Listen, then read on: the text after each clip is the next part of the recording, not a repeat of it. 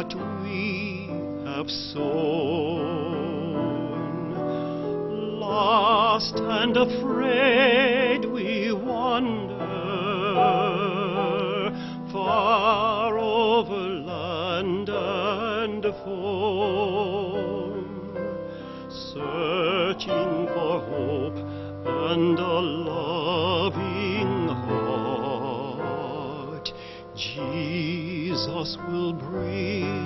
bring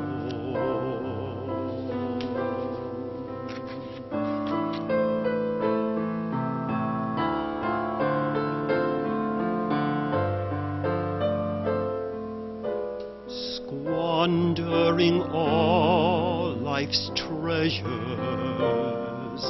pleasure our only guest, dangerously close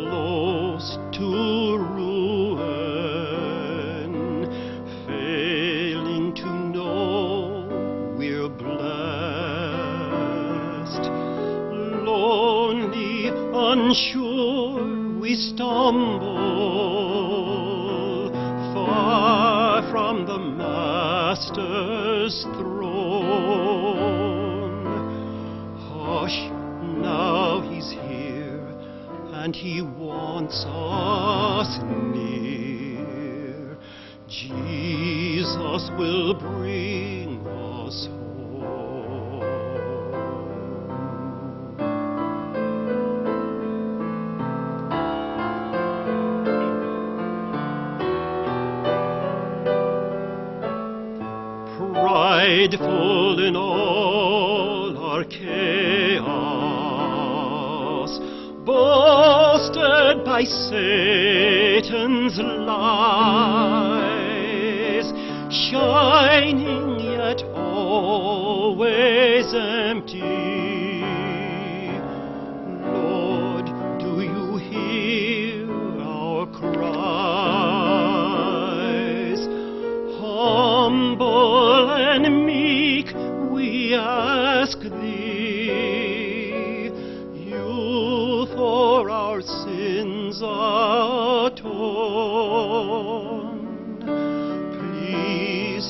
take us in and away from sin.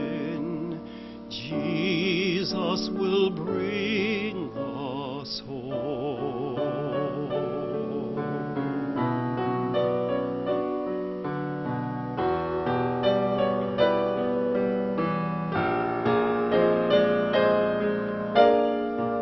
Life is a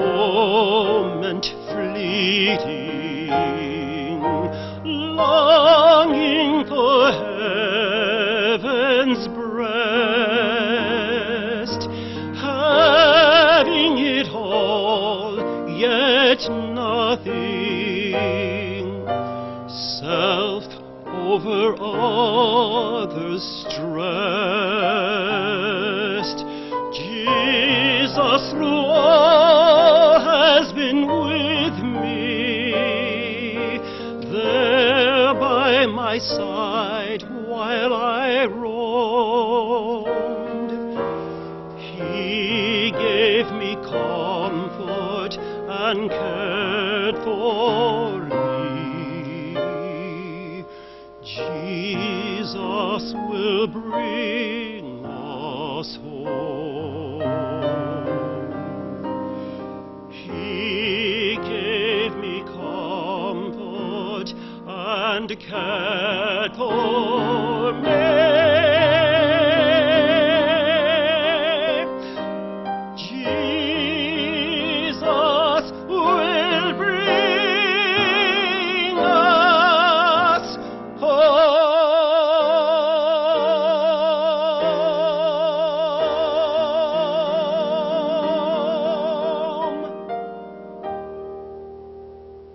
Hello, my name is Hal Brady, and I want to welcome you to this ministry.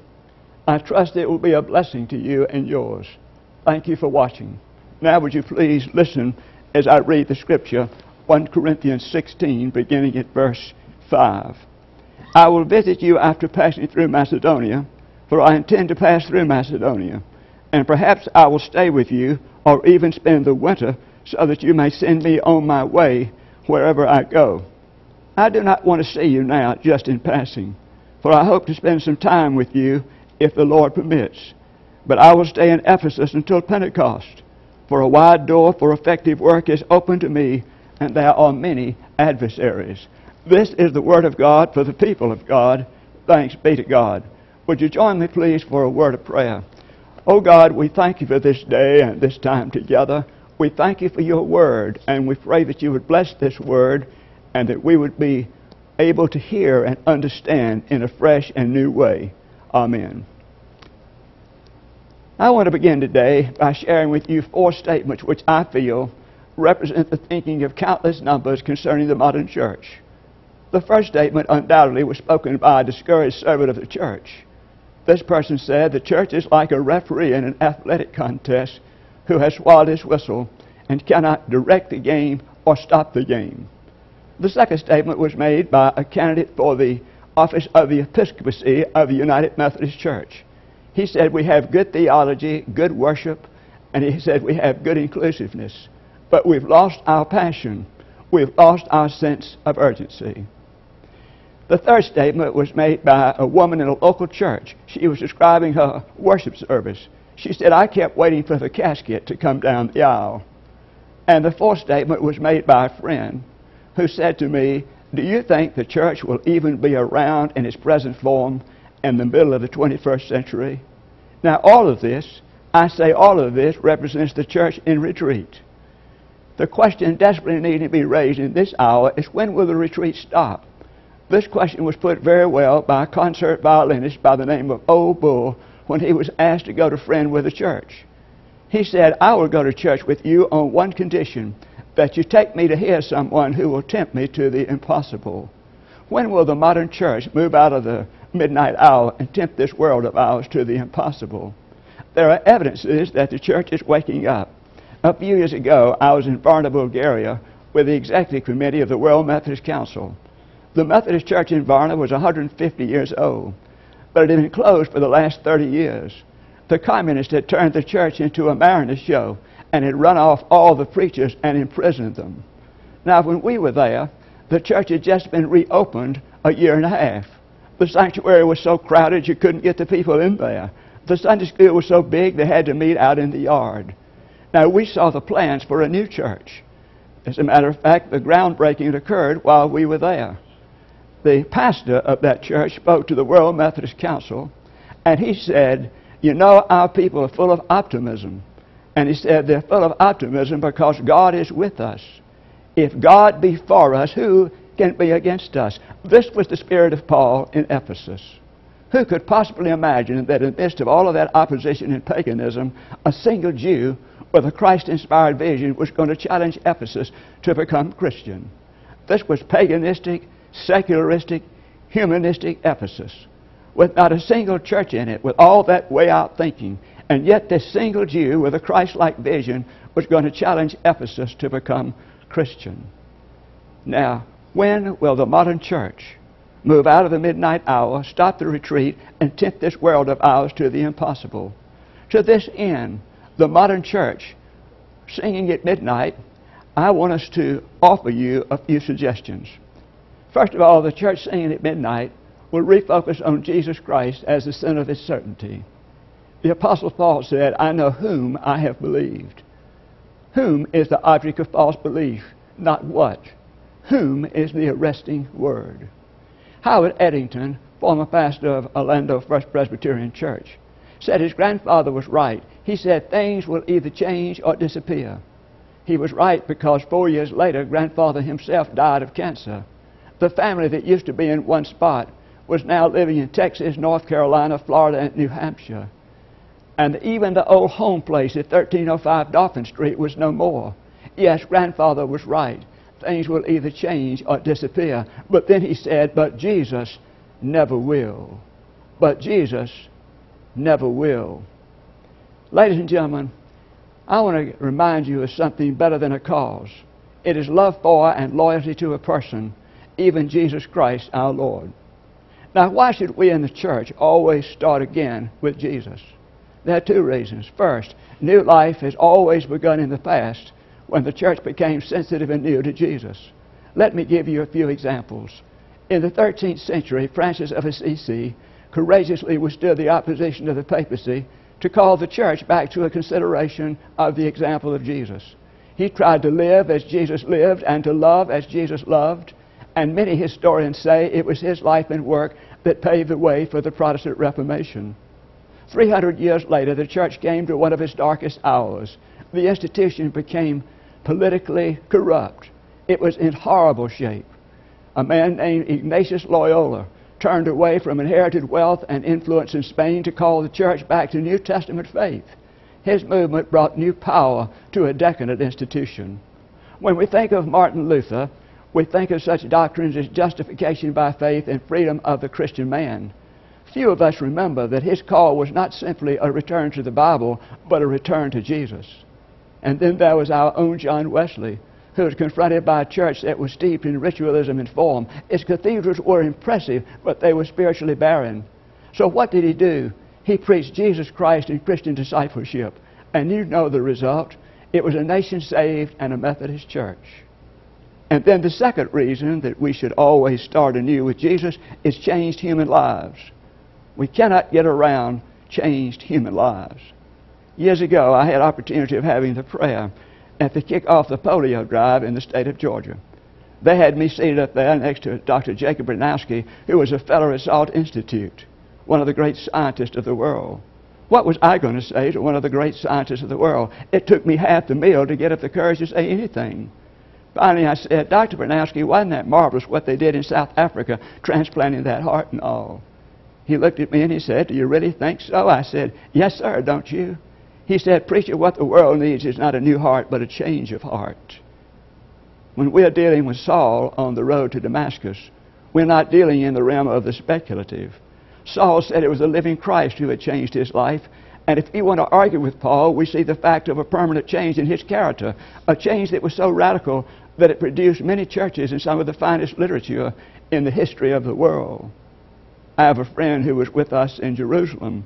He described a man who was converted in South America. This man was a cowboy. He wore guns and chaps and spurs and all of that. He was invited to go to church by a farmer. Well, while he was in the church with his six guns and all, he heard a message of the gospel and his life was changed. And so he said later, You know, I don't wear my six guns anymore, but I'm more dangerous than ever. You know, I like that. And there was a superintendent around that table when that story was told. He said, I was not a bandit, I was a hooligan, but Jesus Christ changed my life as well. Now, how did I get on the inside of this story of God's grace? I can only speak for me. I didn't have the answer to life. I didn't know what I was here for. I didn't know what to do with my wrongs. But then, by word and example, I saw what Christ was doing for other people, and I felt like He could do the same for me. He has, and He is. The church singing at midnight will refocus on Jesus Christ as the center of its certainty. And then, secondly, the church singing at midnight will saturate itself with prayer. We're told that just prior to the coming of the Holy Spirit in the book of Acts, the disciples were gathered together in prayer.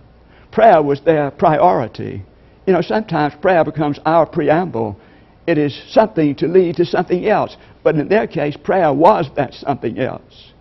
Years ago, a hundred of us from the World Methodist Council went to Tallinn, Estonia.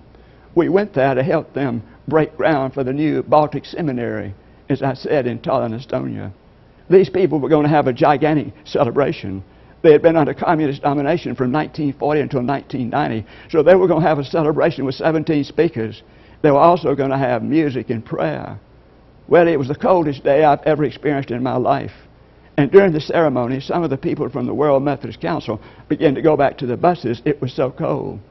And to be honest with you, I thought I might do the same thing. But just as I got ready to go back to the bus, I turned to this fellow and whispered, I am so cold. But he whispered back when they asked those students in the seminary why they were there, more than half of them said, because of my grandmother's prayer. And then he said, Look around. He showed me some of these women there with their bare heads. They had to be the grandmothers. And then he said, I'm just pleased to be standing among the grandmothers. You couldn't have got me out of there with a bulldozer after that. With tears in my eyes, I too was just pleased to be standing among the grandmothers. William Holmes Borders used to be the pastor of the Wheat Street Baptist Church in Atlanta.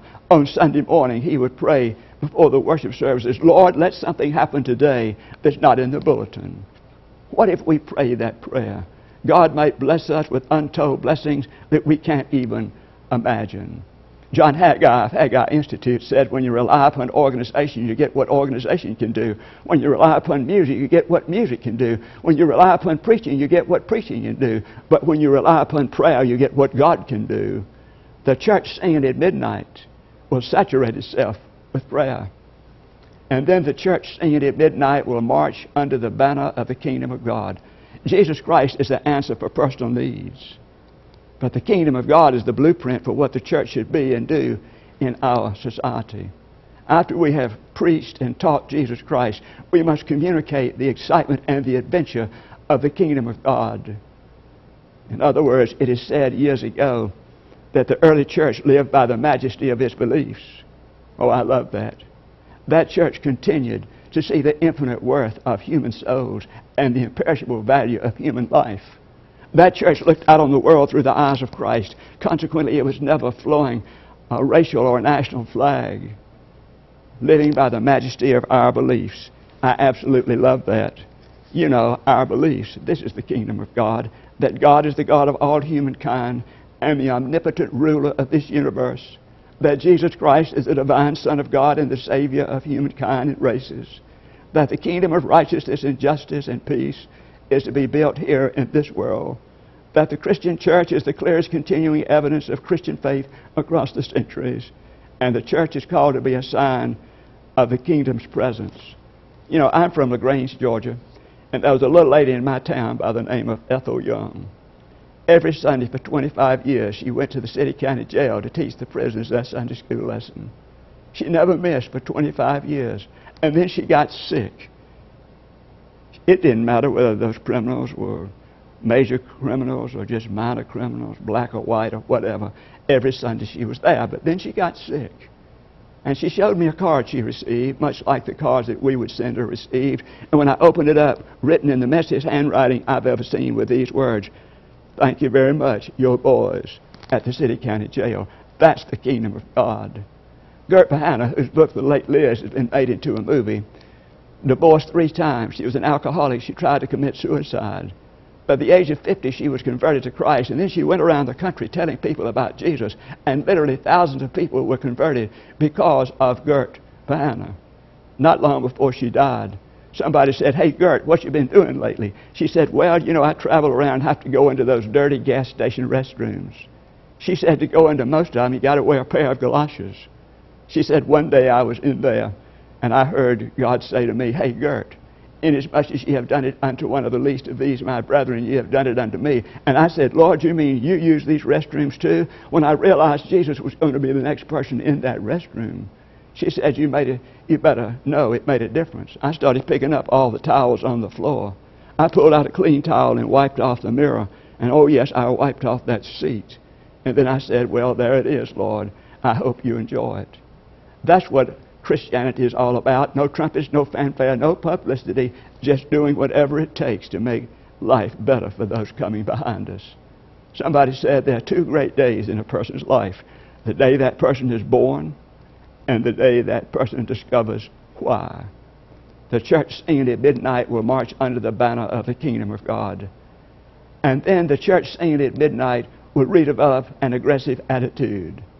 A doctor had a very authoritarian secretary. A man went in to see the secretary. He had a headache. So he went up to the lady and said, Listen, ma'am, I got a headache. Can I see the doctor? She said, Get in that room, close the door, get on the table, and pull the sheet up. He said, I just got a headache. Get in that room, close the door, get on the table, and pull the sheet up. Well, what do you do? She said, Get in that room, close the door, get on the table, and pull the sheet up. Well, he went down. He got in the room, he closed the door. He was getting up on the table, and when he leaned back, he saw a fellow beside him and turned this and said, All this, and I just got a headache. The other fellow looked at him and said, Headache, nothing. I just came in here to read the meter. I think you would have to say that that secretary truly was an authoritarian person. What is an aggressive attitude? An aggressive attitude is an attitude alert to opportunity. It's what Paul said when he was talking about being in Ephesus. But I will stay in Ephesus until Pentecost. For a wide door for effective work is open to me. And then, as a sort of second thought, he said, And there are many adversaries. You know, I think the church could learn something not only from the church, and people can learn something not only from the church, but from the man of La Mancha. You remember Don Quixote? He had a touch of madness. He saw things as they ought to be, not as they were, but as they ought to be. He saw a little one time, part time prostitute, hotel maid named Aldonza, and he saw what she could become, and he changed her Dulcinea a new life. What was it Paul said? He said, I will stay in Ephesus until Pentecost, for a wide door for effective work is open to me, and there are many adversaries. If only the church could see 20th century problems as they really need to be seen. We're talking about racism and poverty and war and all of those things. If only the church could see them as they really are a great opportunity and a wide door for effective ministry. Such is the need for an aggressive attitude. There was a preacher walking down his Sunday school rooms one day, and he happened to pass the children's room. And he saw this little church. You know, they probably use it to take up offerings. But he picked it up and he was looking at it. And when he did, a little boy looked at him and said, Be careful, mister. You got our church in your hands.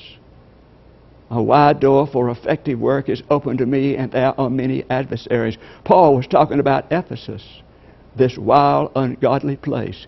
Will the church sing again at midnight? Be careful, beloved. You got our church in your hands. Let us pray. Oh God, how grateful we are for the church. How grateful we are for our part in it. We ask, oh God, that you would continue to bless all churches, that you would bless the leadership, that you would bless others, whatever they may be doing and wherever they are, that they may continue to serve you in a masterful way. Hear our prayer in the name and for the sake of Jesus Christ. Amen. Thank you so very much for joining us today. I hope you will take the time to invite others to join us on Thursday nights from 8 to 8:30 on the AIB channel. God bless you and yours.